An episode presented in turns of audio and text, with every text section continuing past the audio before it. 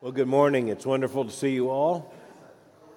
And um, we have just entered into what I think is the greatest weather season of the year in Louisville, Kentucky, which is the uh, autumn the fall. We get a taste of it, and it just gets better until it comes to a stop. Um, but right now, I think we're, uh, we're entering the sweet, sweet time of Louisville weather. But it's also a sweet time in the church with uh, students coming back, and it's a wonderful Sunday morning for us to turn to God's Word, and we're going to turn to the third chapter of Colossians. So, as we're continuing through Colossians, we arrive today at chapter 3. So, let's begin with the word of prayer, and then we will dive right in. Our Father, in the name of the Lord Jesus Christ, we ask that you would bless our study of your Word our reading of your word, our hearing of your word, our consideration of your word. Father, this is your word. We entrust our study of your word to you and ask that it will be to your glory and for our good. We pray this in the name of Jesus Christ our Lord. Amen. You know, when you look at the letters of the Apostle Paul, I think a non Christian looking at these letters would be most surprised by how personal they are. And the personal reference here is, of course, because of a relationship between Paul and the church. For one thing, you're talking about Paul the Apostle and his relationship with these apostolically planted and established churches. It's an ongoing relationship that is very clear. The, the warmth of the relationship the uh, intimacy of the relationship in terms of how many people Paul knows. It's interesting, in church by church, he can often, often reference people, call out people, give greetings to people, even sometimes a warning. Every time you look at a book like Colossians, it kind of strikes you that this is a combination of a letter that appears to be written out of sheer love for the church, and yet also out of concern because of some kind of pattern, some kind of, uh, some kind of challenge. We were looking at the book of Titus before turning to the Colossian letter. And one of the most amazing things about it are the continuities. So again, we have Paul, first of all, as the, as the apostolic letter writer.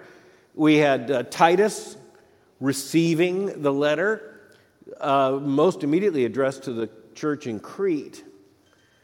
And in this case, we have the Apostle Paul writing this letter to the Colossians. Very similar relationship, very similar concerns. That's what's interesting. Very similar concerns. And in both cases, the concern has to do technically with circumcision, but that, that's really just technical. The overarching issue has to do with the relationship between Christianity and Judaism and the relationship between Jewish and Gentile believers. Now, we've seen this, we've noted it, it's been featured and explained and explicated in this pulpit many, many times simply because of the sheer number of texts in the New Testament that deal with the question. But I do think it makes us step back for a moment. And so this morning, that's what I want us to do. I want us to step back for a moment and just realize there's a sense in which one of the greatest miracles of the early Christian church is how quickly Gentiles were assimilated within the church. And so much so, of course, that in a relatively short amount of time, Gentile leadership comes very much to the fore. By the second and third generation in the Christian church, Gentile leadership is increasingly the rule. But in the beginning, in the beginning, those who were the natural leaders of the church, those who had been the disciples of Jesus, and for the most part, those who had, were assigned as apostles of Christ, they were all Jewish. And, and this is where we need to remind ourselves that central to Judaism, more central than we can actually imagine, was the notion that there is one covenant people of God. One. That, that was so much Israel's identity that the identity survived repeated exile and captivity. It, it, it, it survived confrontation with so many different paganisms and different world systems and so many trials, it survived through so many generations, and indeed through so many centuries.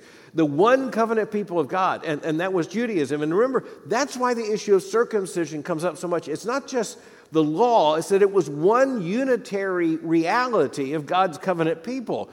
God chose them, God loved them, gave them the law and the covenant sign, which was circumcision. I think it's difficult for us sometimes to look back at a church like the church at Colossae and go, you know, what, what, what is the problem here? How can this be such a big issue? The predominant issue was not, was not the Gentiles who were being welcomed into the church. The problem was those who were coming with Jewish backgrounds. And, and the problem is not that they were Jewish, they were the blessing, they were the reminder. Remember that the, the image that Paul uses in the book of Romans is not that the Jews were grafted onto the Gentiles, but rather the Gentiles are grafted onto the promises of Israel.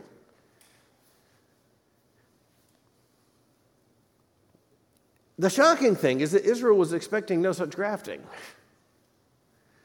Israel's expectation had no expectation of Gentiles being grafted onto the tree. They were never looking for a time when they would look to the Gentiles and speak of them as brother and sister. They were never looking for a time when the one people of God would include people who were not Jewish. And we don't say this in order to castigate those first century Jewish believers. Indeed, we can kind of look and say, what would they have believed? Even many of the prophecies that spoke of the, the messianic age spoke of, for instance, the nation streaming into Jerusalem. Well, that doesn't necessarily mean, it didn't imply in the Jewish mind that they were all going to become a part of one covenant people. As a matter of fact, the predominant Jewish expectation was that it would mean that there would be Gentiles who would share in some of the blessings that Messiah would bring.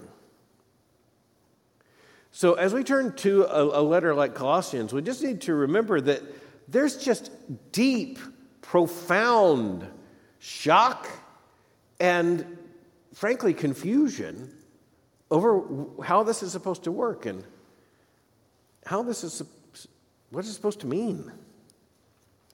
So, when we were together last looking at Colossians chapter 2, a text that uh, is pretty familiar to us, and one we can almost say, well, we certainly understand this. It, it, it's actually a lot more bracing and perhaps even shocking than you expect. And I'm just going to go back to those verses, the, the last two paragraphs of Colossians chapter 2. Therefore, let no one pass judgment on you in questions of food and drink, or with regard to a festival, or a new moon, or a Sabbath. These are a shadow of the things to come, but the substance belongs to Christ. We know, for example, that that kind of theological claim was one of the most troubling aspects to the party in the church, sometimes referred to as the Judaizers. Because if indeed there's one covenant people of God, and, and if there's a chosen people, and if indeed it includes both Jews and Gentiles, and if that if that one covenant people does exist, it must mean that Gentiles are learning how to be Jews. I mean, that, that would make sense, at least make more sense. If there's going to be one, one redeemed people and Jews and Gentiles are going to be in it, then it would be it would be the responsibility of the Gentiles to learn how to be good Jews. But that's exactly what Paul says is not the case. And that does humanize it a bit, though, doesn't it? I mean, that, that does help us. Understanding that does help us to understand why the Judaizers, especially those who were perhaps just even thinking, why can't you just do a festival? Why, why, why, why, why can't you just keep the Sabbath? Why couldn't you just do this? It, it's very easy for us to look back on the Jewish believers and say they were just flat wrong believing that this Jewish identity was to continue, even Jewish practices and all the rest. I think what we need to see with sympathy is it wasn't at all clear to them that that's what it meant. It wasn't at all clear to them that to be a Christian was to transcend even the Jewish Gentile divide. Let no one disqualify you, insisting on asceticism and worship of angels, going on in detail about visions, puffed up without reason by his sensuous mind, and not holding fast to the head, from whom the whole body, nourished and knit together through its joints and ligaments, grows with a growth that is from God. If with Christ you died, and this is why we need to begin here before just looking at verse 1 of chapter 3. If with Christ you died to the elemental spirits of the world, why, as if you were still alive in the world, do you submit to regulations? Do not handle, do not taste, do not touch, referring to all things. They all perish as they are used according to human precepts and teachings. These have indeed an appearance of wisdom in promoting self made religion and asceticism and severity to the body, but they are of no value in stopping the indulgence of the flesh. In verse 20, the if with Christ you died is another Pauline rhetorical device of saying you could take out the if. Paul never uses an if in this sense if it's not actually true. So he's in effect saying, with Christ you died to the elemental spirits of the world. So why, as if you were still alive in the world, do you submit to regulations? You know, it's easy there, by the way, to look at that and say, well, that's clearly, exclusively explained by the kosher code, the Gentile background, uh, the uh, Jewish background of the, uh, of the early Christians, and especially those that came out of Judaism. Yeah, but it's clear in Colossae there's another problem, and it's, it's another thing for us to remember. So you not only have the struggle between the Jewish converts to Christianity and the Gentile converts to Christianity. It's not just the Jewish converts to Christianity that are bringing theological baggage, it's the Gentiles who are also bringing theological baggage. And a part of what's happening in Paul's letter, especially in chapters 1 and chapter 2, there is weird stuff going on about the worship of elements. That like earth, air, fire, and water, which, which is just sheer paganism. You know, the, one of the anthropological principles in uh, the anthropological study of religion is that where you find religion, you are going to find some kind of cultic reference and emphasis on childbirth and crop rotation and weather. So, childbirth, crop rotation, and, uh, and weather. You're going to find a preoccupation with those things. In the ancient Greek uh, metaphysic, their understanding of the universe, even of cosmology, these elements earth, air, fire, water these were, these were so important, so fundamental, that they themselves became the object of worship. So when Paul speaks of, you know, being done with that, those elemental things. He's not just talking about elementary, he's actually talking about elemental. Stop it.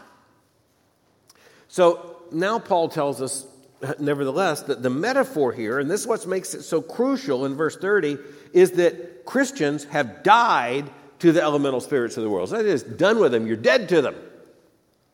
Now, here's a distinction. So notice the Apostle Paul says to the Jewish believers, you can continue your practices. You just can't universalize them. You can't make them a principle. You can't make them obligatory upon the Gentiles. You can continue to, to keep a Sabbath. You can continue to keep the Jewish calendar. Uh, he says that explicitly. You just can't mandate it. You can't make it a part of the cultus of the church. But in contrast to that, to the Gentiles, his basic theological admonition is stop it.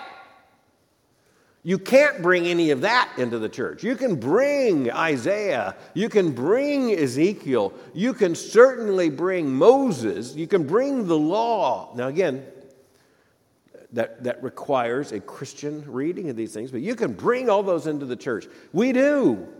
We do. We, we bring them all into this church.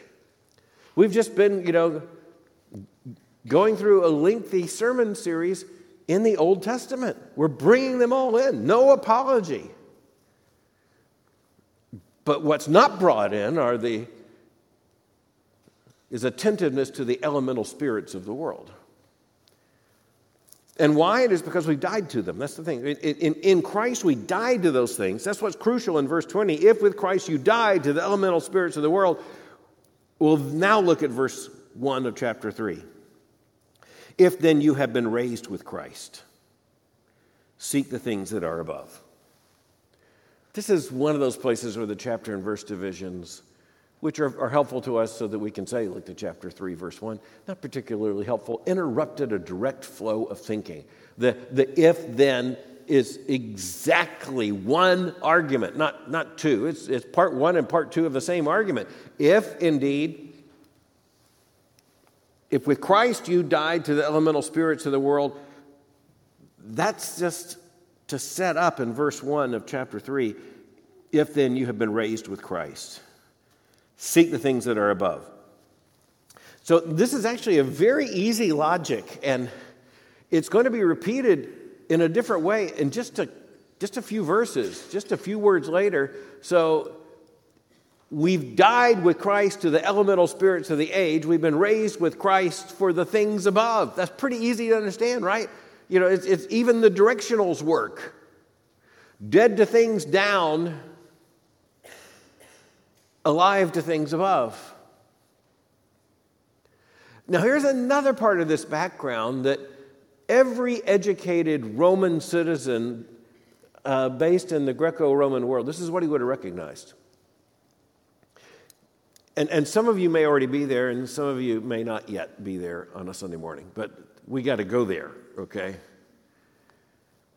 In the Middle Ages, starting with the flowering of the Renaissance, the painter Raphael was uh, secured by the Vatican, hired by the Pope, to paint several frescoes in what became the Papal Palace. So, Raphael, obviously one of the greatest and most famous of the, the painters of the age, and, and what he was trying to claim in the grandeur of the paintings there in the, the new papal palace, what he was trying to invoke was the papacy as the magisterium of all truth and knowledge, okay? So there's a giant fresco, massive, massive, uh, it's, it's, also paint. Uh, there on the walls and, and by the way, it's, it's, it's, a, it's, a, it's an artistic trick because there's architecture in the painting and it blends into the architecture of the room. So it could, it, it's, it's a brilliant, brilliant, brilliant piece. But nonetheless, it's got biblical characters and it has the prophets and it's got angels and it's got Christ and apostles. But on the other side is a painting called the School of Athens. So, the idea in having those two paintings is that the school of God, the school of the prophets, the, the school of the apostles, it finds its culmination here in the papal palace. But the claim is being made by Raphael in the school of Athens that also, even all the knowledge of the ages and of the sages and of the philosophers of the past, all the, all the inheritance of classical antiquity is now under the stewardship of the Pope of Rome. Now, if you go to the papal palace and you look at this, uh, the, the, the game that's played by people is identify the philosopher. And uh, it, it, that's made a little tricky because Raphael painted his friends into the painting. So you're really not, you're, you're just fooling yourself if you think you can identify most of these philosophers. That's like his friend Jeff. Okay. But there's no question who are the two figures in the center of the painting. Okay? The two figures are Plato and Aristotle. Plato's the older man, Aristotle, his student, the younger man. They're in the center of this room. And remember how the architecture you know, blends into the ceiling? It's, it's, it's as if the building was built for those two men standing there in the center. But their hands tell a story. In both figures, Aristotle and Plato, the figure is in the, the left hand carrying his most famous book, Aristotle, the Nicomachean Ethics. Plato in the forms. So, what's going on there? What's going on is Plato's finger is pointed up, Aristotle is gesturing down. Now, those of you who know the history of philosophy know that that is the great debate between Plato and Aristotle. What's real, right? What's real? Plato said what's most real are the transcendent forms. There, somewhere in heaven, where there's a form chair, and that's the most real chair. And this is just a, a similitude representation of a chair. Uh, Aristotle, his great rival in the history of Greek philosophy, is pointing down, saying, You know what real is? That's real. Plato, have a seat. Yeah. Can't sit in your chair in the forms somewhere in the heavens. That I can't sit in.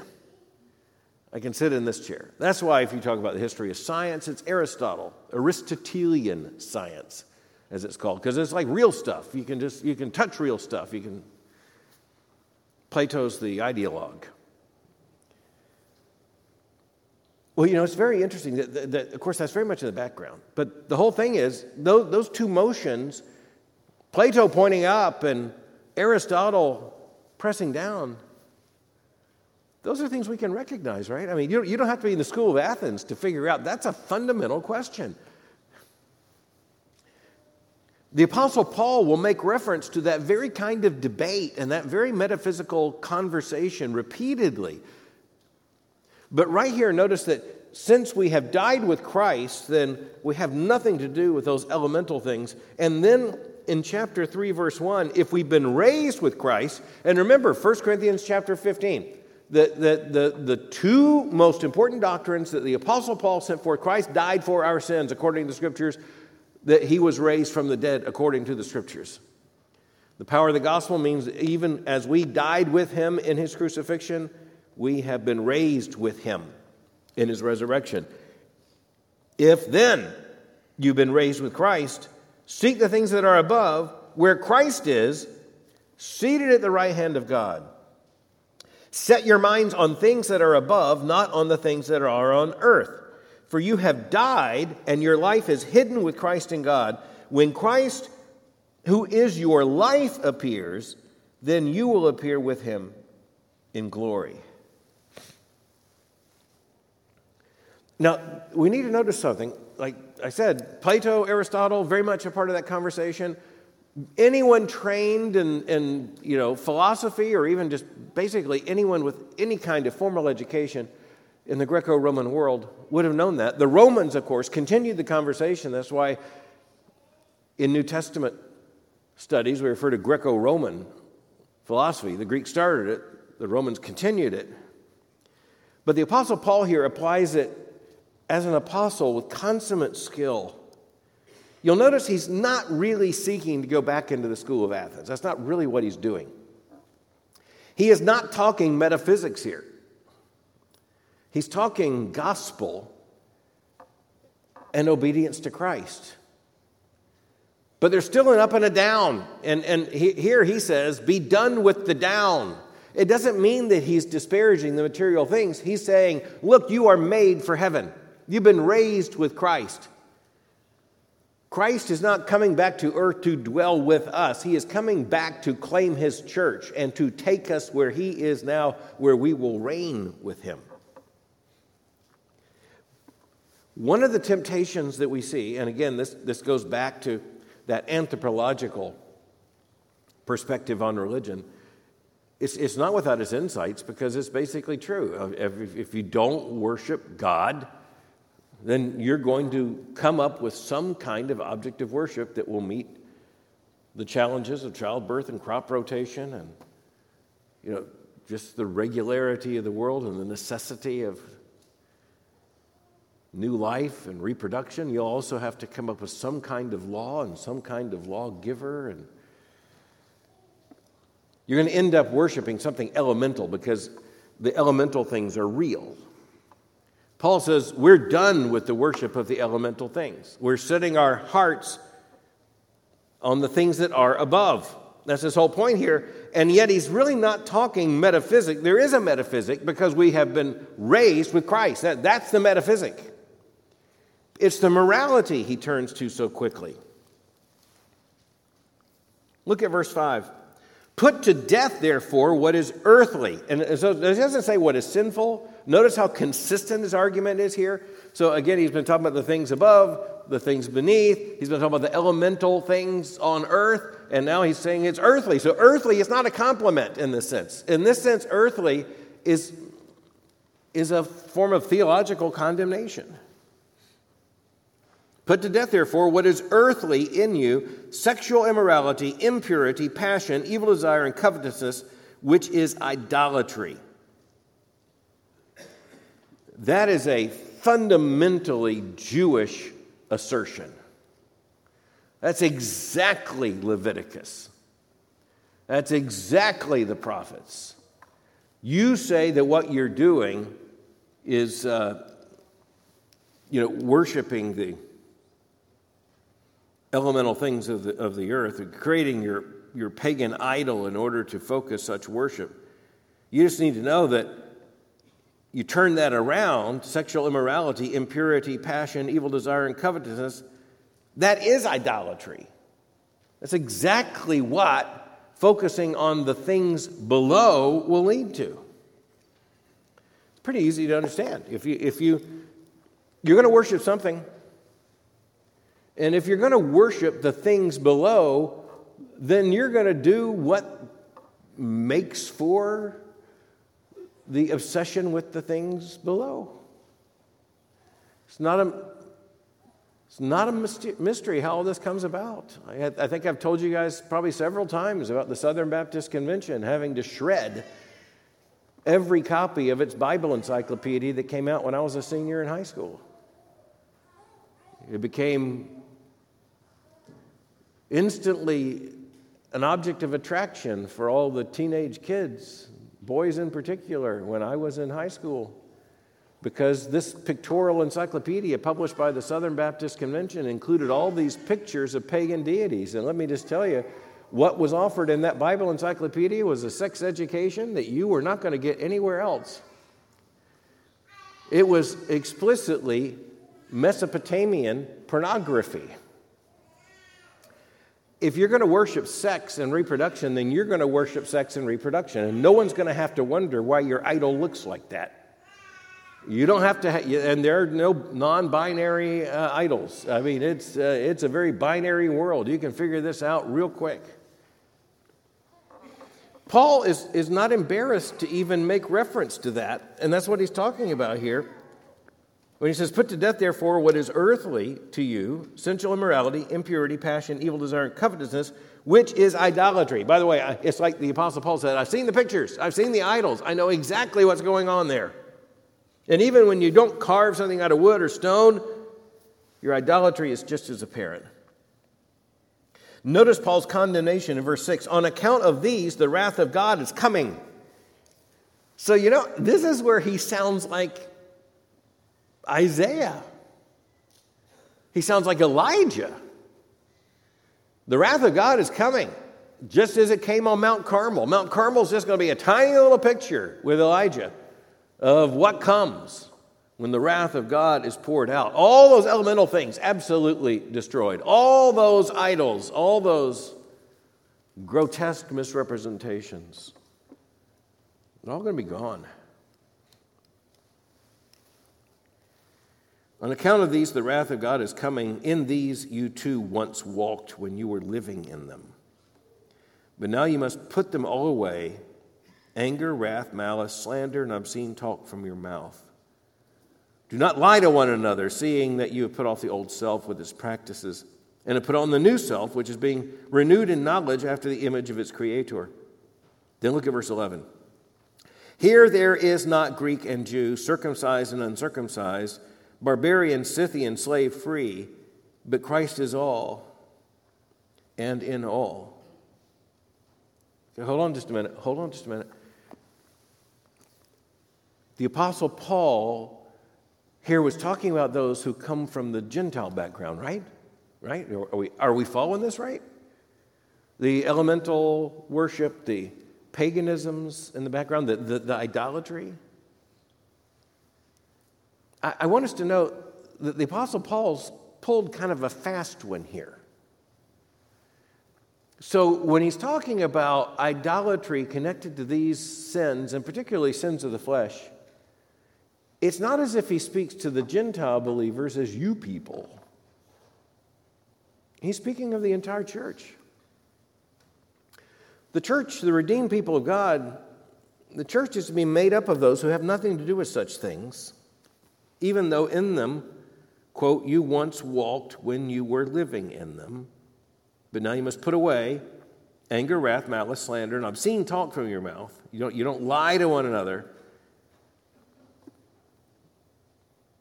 You put on the new self. Put on, that's very important. Put on the new self, which is being renewed in knowledge after the image of its creator. And that, that's hopefully what we're doing right now. We're experiencing what it means to be renewed in knowledge in the image of the creator. That's the ministry by the Holy Spirit through the Word of God for the people of God.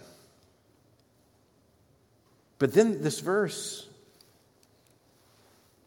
here means the church. There is not Greek and Jew, circumcised and uncircumcised, barbarian, Scythian, slave, free, but Christ is all and in all. You look at this and you go, well, my goodness. My goodness. So, why that verse here? Why, why is that the obvious next place to go? Here there is not Greek and Jew, circumcised and uncircumcised, barbarian, Scythian, slave, free, but Christ is all and in all. You're hearing Galatians 3:28. There is neither Jew nor Greek, there is neither slave nor free, there is neither male nor female, for you are all one in Christ Jesus. And if you are Christ, then you are Abraham's offspring, heirs according to promise. So, here again in this apostolic letter, there's this blending of very practical problems, and the, the, the, apostle addressing very practical problems, very, very common and dangerous misperceptions of the gospel. He's countering those misperceptions of the gospel. And, and there are pastoral problems. He's, uh, he's seeking to address those pastoral problems. They're practical issues. You know, what place does Jewish sexual ethics have in the Christian church?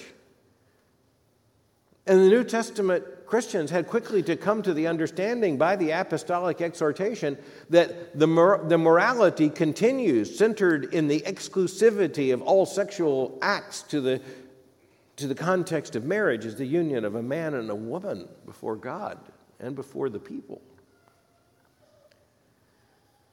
In a world filled with sexual immorality, they're told to flee sexual immorality. But you'll notice it's not just that, it's, it's, it's a larger canvas, including all of the sins that he might name here in a short compass anger, wrath, malice, slander, obscene talk Sexual immorality, impurity, passion, evil desire, and covetousness, which is idolatry. There's a dualism here again. It's a dual dualism. How do you like that? Just, it's two for one this morning.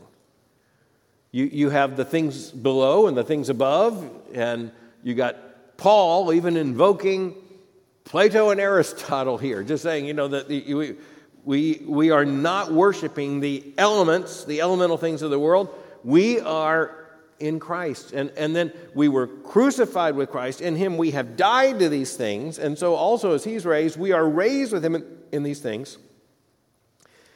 But the other dualism comes not just above and below, it is now put on and put off. Verse 10, speaking of Christians, let's go back to verse 9. Do not lie to one another, seeing that you have put off the old self with its practices and have put on the new self, which is being renewed in knowledge after the image of its creator. Now, this putting off and putting on is really easy for us to understand. Uh, Riley and Katie, our daughter and son in law, came uh, for the fall festival. We were thrilled to have them here. Riley has flown back early this morning to be at Capitol Hill Baptist Church, uh, where he has responsibilities this morning. Um, Benjamin and Henry are sitting back there with Mary and Katie, and Margaret is in the nursery, child care. Um, our house looks different when they're there. It just does. I mean, it, we, Mary and I, we pretty much know where everything is and where everything goes, and we're comfortable. There are two sets of cowboy boots under a chair in the great entry hall. There are other things. I mean, they put on a lot of stuff and they put off a lot of stuff. They are pretty constantly putting on and putting off. And uh, if, uh, if there's a surprise, like uh, pajamas with Paw Patrol or something like this, is, if there's a, I mean, there's, there's a real happiness in putting on some things.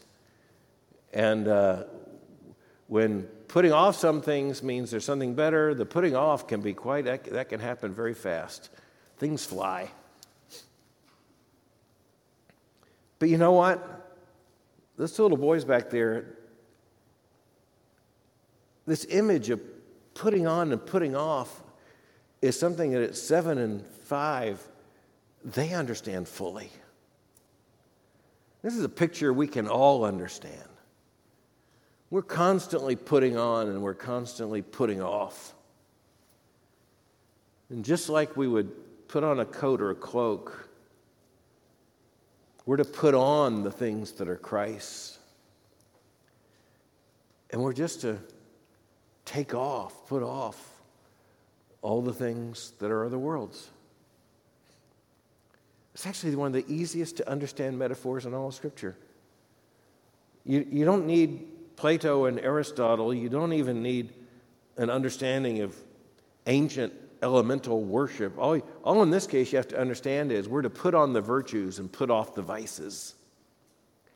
We're to put on these things because we have died with Christ to these things and we've been raised with Christ.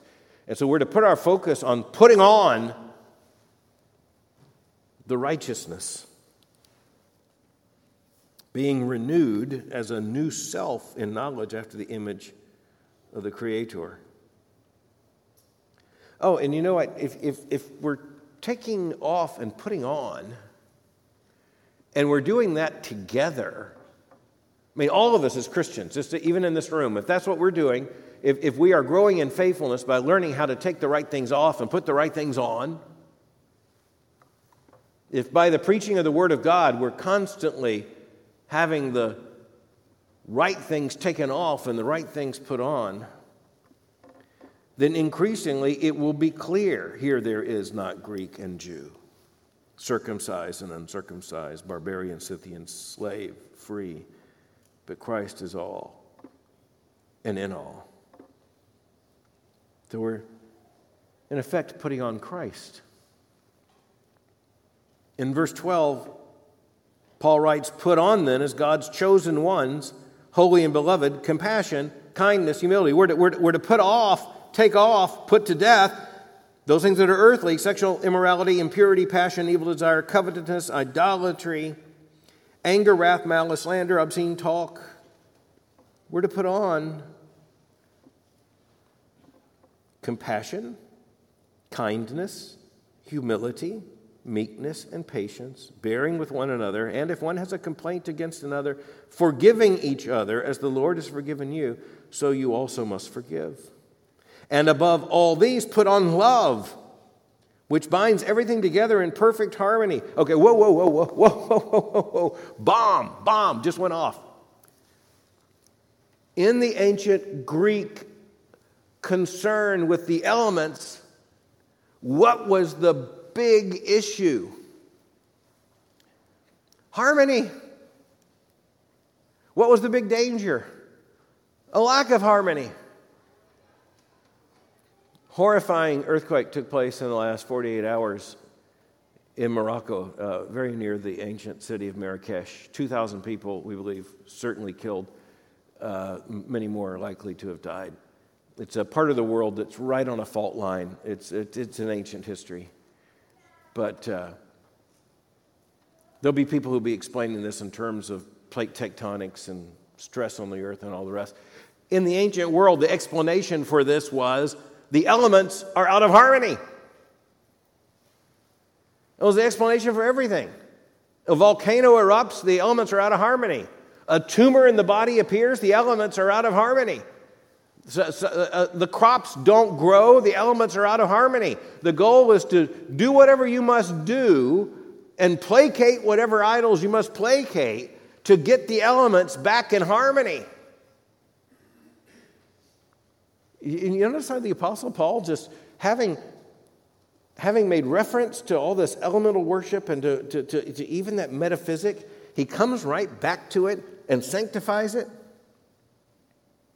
And above all these, put on love, which binds everything together in what? Perfect harmony. So, the unifying field principle of the world, according to the biblical worldview, is love. It is love that establishes the perfect harmony. Now, in this case, you know this love is not mere sentiment. This is love in a gospel sense. And the shortest verse in the Bible reminds us God is love. Putting on love is that which restores, the only thing that can restore perfect harmony, holding, binding everything together in perfect harmony. And then the closing exhortation where we close this morning. And let the peace of Christ rule in your hearts, to which indeed you were called in one body, and be thankful. Let the word of Christ dwell in you richly, teaching and admonishing one another in all wisdom, singing psalms and hymns and spiritual songs with thankfulness in your hearts to God. And whatever you do in word or deed, do everything in the name of the Lord Jesus, giving thanks to God the Father through him. Now, when next time with you, we're going to turn to that passage. And so we're, we're, we're not just going to read it and leave it. We're going to read it and then come back to it. Because oddly enough, there are two big things in this passage. One of them is what is the Word of Christ? Because the, the New Testament does not yet exist. So, what is the Word of Christ? And uh, in the context, it almost surely is the, the gospel. That, that's what it is. It, it, being largely orally transmitted and uh, made clear in the apostolic writings. So we're directed to the word of Christ, but we're directed to worship, and even what we're about to do, singing songs, hymns, and spirits, spiritual songs. Psalms, hymns, and spiritual songs. And what are we doing when we sing those songs together? We are admonishing one another in all wisdom, encouraging one another as we sing. So we're about to do that. I pray this morning that our consideration of this text has encouraged us so that even as we listen to the preaching of God's word and even as we sing psalms, hymns, and spiritual songs, we will be simultaneously taking off and putting on all the right things. Having died with Christ to the things elemental and risen with Christ, we set our minds on the things that are above. May it be so. Let's pray. Father, we pray that just because, indeed, especially because we have turned to this text of your word today, you will in our hearts do here what you command to be done in us, we pray. Even in this hour, we pray. In the name of Christ, we pray. Amen.